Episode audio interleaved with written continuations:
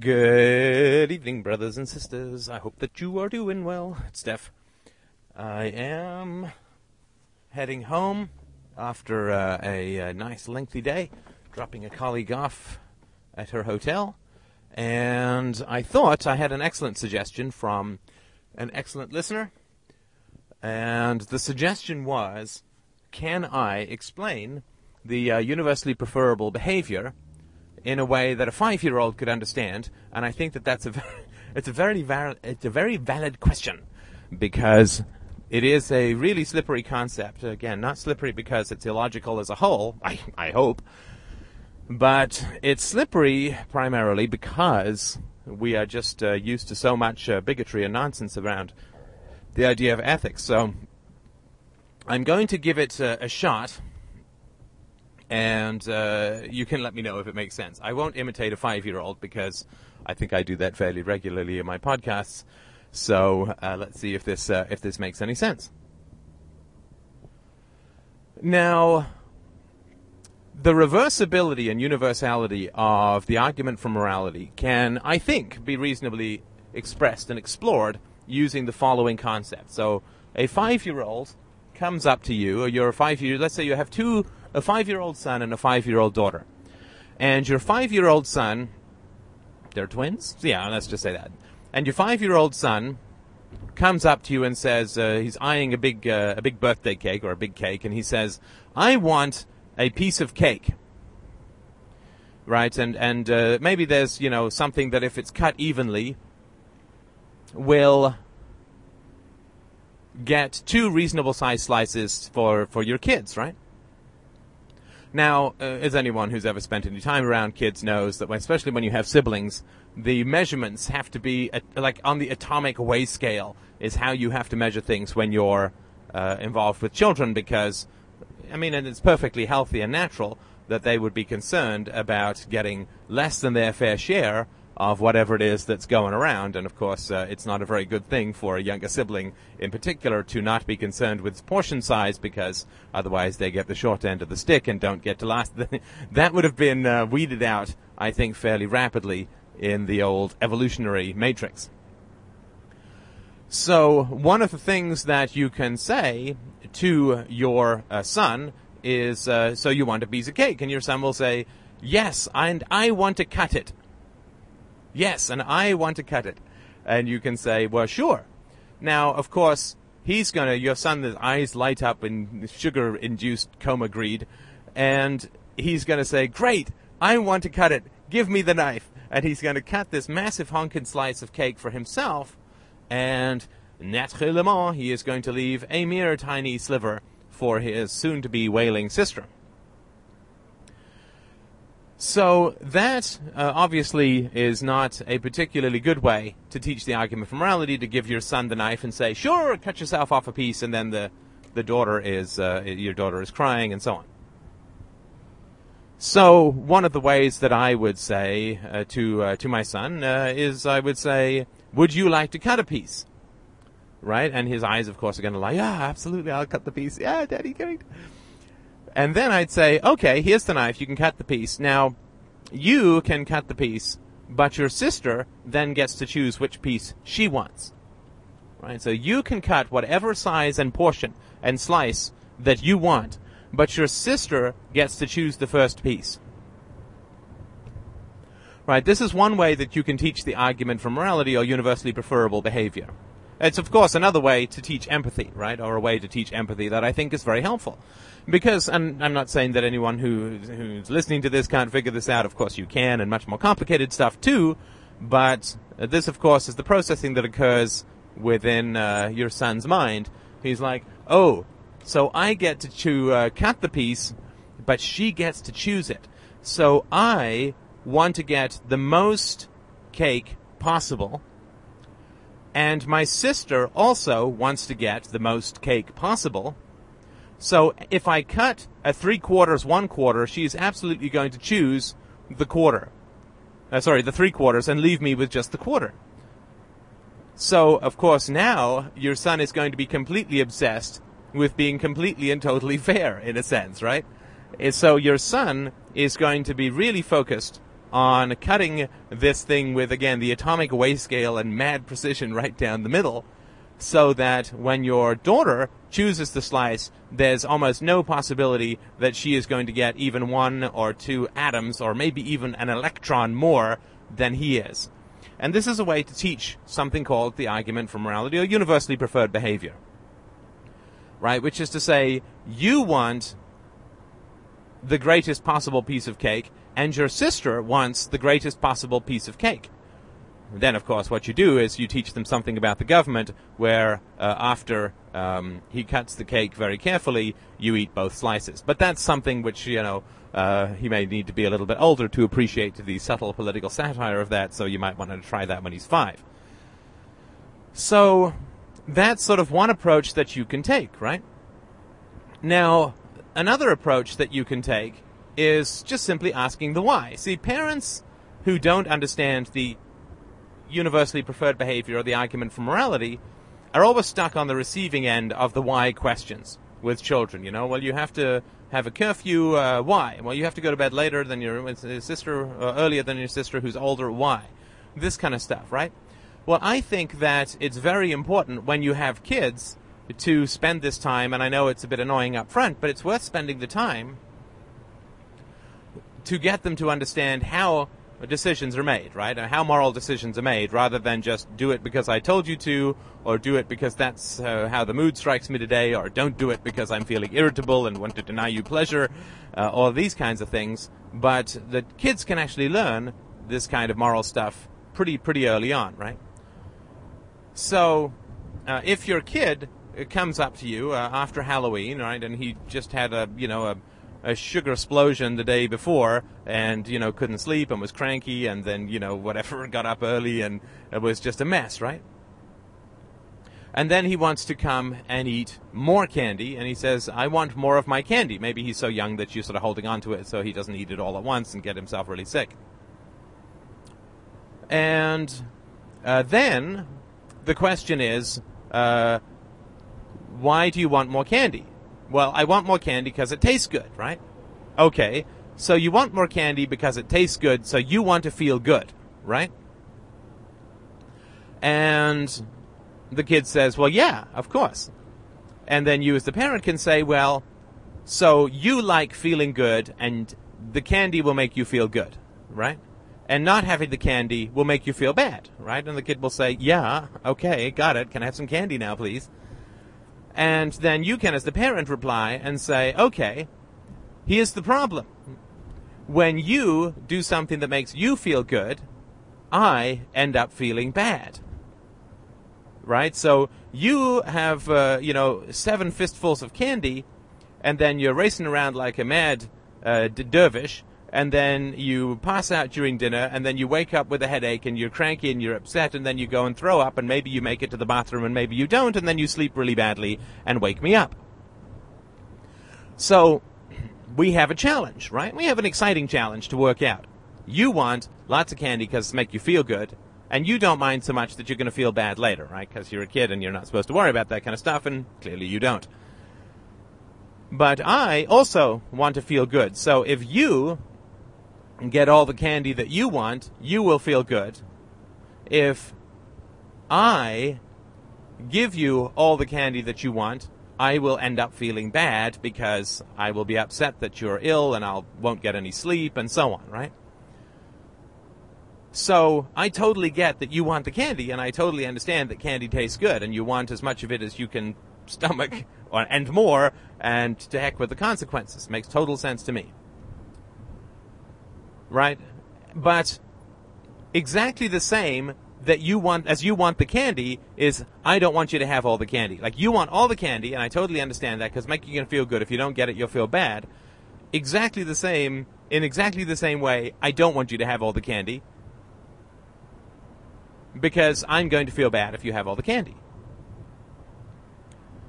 right? This is just universally preferred behavior. And again, this is not, this is more on the aesthetic side. Has nothing really to do with ethics, right? It's not evil to eat lots of candy or anything, but this is sort of how you teach empathy, right? It's the people who don't uh, really get empathy or who don't feel empathy for other human beings uh, in any sort of substantial way. they're the people who have the greatest trouble with the argument for morality. Of course, one of the greatest problems is that uh, they're the kind of people who need it the most, but that's never a new problem when it comes to ethics, right? The fact that the people who need ethical theories the most rage against ethical theories the most, that is absolutely uh, and inevitably a problem of uh, uh, of uh, uh, of ethics that the universally preferred behavior isn't going to solve, except that it's going to come down, or at least I hope that people who talk about it will come down on a t- like a ton of bricks on people who um, attack it, attack universally preferred behavior, because they're the people who need it the most. And if you take away the excuse, um, and maybe end up banning them, then you're going to end up uh, at least standing for, firm for that which is true, and will have taken away a significant excuse from people, however much they may rage against it, and so on. And of course, if you have a moral theory that is never going to achieve any good, if it doesn't anger bad people, then you know you're not on the right track, right? There's there's two ways that you know you're doing something right, right? Uh, well, three ways. Four, four. One, logic. Two, empiricism. Three, virtuous people like it. And four, uh, non-virtuous people dislike it quite intensely. And it is always the case, pretty much, that the non uh, the non-good people will hate a valid moral theory a lot more than the good moral people will love it. And that's just something you have to recognize if you're going to be an ethicist in the world, that you will get much more condemnation from bad people than you will praise from good people. Took me a little while to get used to it, but I still think it's, uh, uh, I'm getting the hang of it now, and, uh, uh it's worth, uh, it's worth knowing, right, as you go out into this world and you get the reactions of people that you're going to get when you talk about this kind of stuff. So, universally preferred behavior is uh, is something that uh, is is is around reciprocity and universality, right? So one of the things that I hated when I was a kid was that my brother got more allowance and got to stay up later. He was two and a half years earlier. Now, of course, in my family, there's so much chaos that I remember one night going to bed and my brother was supposed to come to bed five minutes later than I was, and as a highly mature six or seven year old, I would actually count to 300, which I knew was five minutes, and then if he wasn't in bed, I would count. Uh, I'd give him a little room, and then I would complain. And I remember one night, I uh, went to bed and uh, counted, and then fell asleep, and woke up and counted again, and literally an hour or two had gone by, and I finally came out. And uh, my um, my mother and my brother were making cookies together, and it was just like, oh, the betrayal! Oh, there was much woe in the apartment that night. Sorry, the flat for those who are in England. Um, but this really is uh, to help children who have these kinds of problems with justice or problems with fairness. Uh, you know, five minutes not really a uh, not really a big thing to ask. Of course, it didn't mean anything, right? Because it was just whatever people felt like in my family. But if you have a younger sibling and an older sibling, the problem is, of course, the younger sibling is operating in simultaneous time but not simultaneous age, right? So, uh, given that the youngest sibling doesn't know fundamentally or has not experienced what it's like to be two years older than he himself is, right? I mean, my brother was born two and a half years before I was, or a little bit under. And so I was born and my brother was there, but he doesn't get any points for me, sort of when I'm a kid, being born earlier, because it's not something that I experience. I mean, why, why, it's not, I, I wasn't around, right? It's like asking people to, you know, describe, uh, the, uh, uh, the, the, French Revolution. Like I wasn't there. Uh, so, I mean, visually you know, describe it firsthand. So you know, my brother didn't get any points for that, of course, right? I mean, why would he? But uh, so I uh, I was experiencing simultaneous time, but but not simultaneous age, right? So that's that's sort of one of the problems that occurs between siblings. Well, why should I have to go to bed sooner?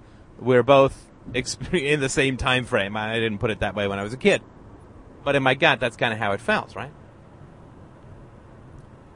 So you can sit down with the kid, right? I would sit down with myself and my, my brother or whatever, or maybe just with myself and say, okay, so if we say that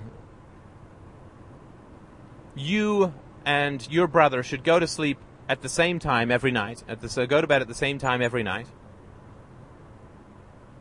then what you're saying is you're six and he's eight. So when he's eight, he has to go to bed at seven thirty or eight o'clock or whatever it was. Say eight o'clock. So when he's eight, he will have to go to bed at eight o'clock. That's what you're saying. You both go to bed at eight o'clock, right? It's like, yes, that's right, that's fair. Fine, okay. Now he's currently going to bed at eight fifteen because he's two years older. But the rule that you're setting up is not my brother goes to bed at the same time that I do, right? Because th- th- th- what you're saying is that somebody who's eight should go to bed at eight o'clock and not eight fifteen, because you're going to bed at eight o'clock and you're six. So what this means is that you, in two years, will be going to bed at the same time. You will because when you're eight o'clock, obviously, if you're making a rule called when you're eight o'clock, oh, sorry, when you're eight, you go to bed at eight p.m. Then that rule has to apply to you too, right? Because otherwise you're just making something up. It's not it's not fair, right? It's got to be universal, which means that right, like if you say that, then you will also be going to bed at eight when you're eight, right? As opposed to eight thirty or eight fifteen or whatever, right? So there's going to be a certain amount of kicking back and forth and the kid is either going to agree with it or the kid's going to say, no, he just should go to bed when I go to bed because I say so, right? And then you're going to say, okay, so the rule is that you say when your brother goes to bed and that's just the way it is, right? That's the rule. He's like, yeah. Okay. So the abstraction of that rule or the, the, the rule behind that sort of rule is that brothers can order brothers to go to bed whenever they feel or whenever they see fit. Right? So you, as a brother, can order your older brother to go to bed whenever you see fit. You could order him to go to bed at 4 p.m. if you want to play with his toys all night. Yeah, right. Yeah. Okay. So if brothers can order brothers to go to bed whenever they want, then your brother can also order you to go to bed whenever you want, right? You make the rule, the other person gets to choose as well, right? You cut the cake, your sister gets to choose. If you make a rule called any brother can tell any other brother when to go to bed, then your brother also gets that rule, right? Then you bring the other brother in and say, what time do you want your younger brother to go to bed? He'd be like, oh man, he's such a past, four o'clock, right? Okay, so now you have to go to bed at four o'clock, and when do you want him to go to bed? Two o'clock. Two o'clock, because I'm going to bed at four, and I want two hours to play with his toys or whatever, right? Okay. And then you go back to the older brother, right? Okay, so when now he wants you to go to bed at two o'clock, when do you want him to go to bed? Noon or whatever, right? You can see you just keep walking, and this this conversation. You have to be patient when you're a parent, right? But this conversation will never end, right? And so you say, okay, so now we don't have a rule that works, right? Because it's not universal. It's not applicable to everyone. And we also have a rule that doesn't work if you say that when you're 8 you have to go to bed at 8 p.m. and not 8:15 because you don't want to go to bed at 8 p.m. when you're uh, when you're 8 you want to go to bed at 8:30 right so there's another rule that doesn't work so in these kinds of ways you simply ab- abstract the principle from whatever the kid is saying and get them to understand that it's got to apply to everyone. You just make up rules for yourself, right? Right? If your older brother is a, if you've got an eldest son who's a bit of a bully and he grabs toys, you say, okay, well, so you're saying the bigger person grabs the toys, right? Right? So then you just grab the, I'm not saying, I mean, I don't know how you'd equate this or do it in a way that would make sense. But it's like, okay, so then I, I can take the toys from you. You don't actually have to do it, but you just have to say that that's the rule that you're actually talking about here, right? That if the bigger person takes the toys, then I can take the toys from you, right? And then you just take the toys from him. right? Just, you know, take the toys and say, I wanted to play with them and I'm bigger than you and your rule was that the bigger person takes the toys. So now then he's going to get upset. It's like, okay. So the rule is not that the bigger person takes the toys. What is the rule then, right? All of these things, I mean, kids are incredibly good at figuring this kind of stuff out and working with this kind of stuff. So in ways in which you can provide examples to children, and hopefully this sort of clarifies the way that uh, that I sort of talk about and think about these kinds of things, and I hope that it makes sense. Now, last thing I'll say is that uh, uh, you people with your Christmas shopping uh, are not donating, and uh, it's been uh, four or five days since my last donation, which I think has been one of the longest stretches ever I know that it's Christmas, and I know that you want to spend money on other things, but uh, I would really appreciate a couple of shekels thrown my way in the Christmas spirit. Uh, I'd like to think that uh, I'm not the price of a Wii, but uh, maybe uh, the price of a CD. Thank you so much for listening. I'll talk to you soon.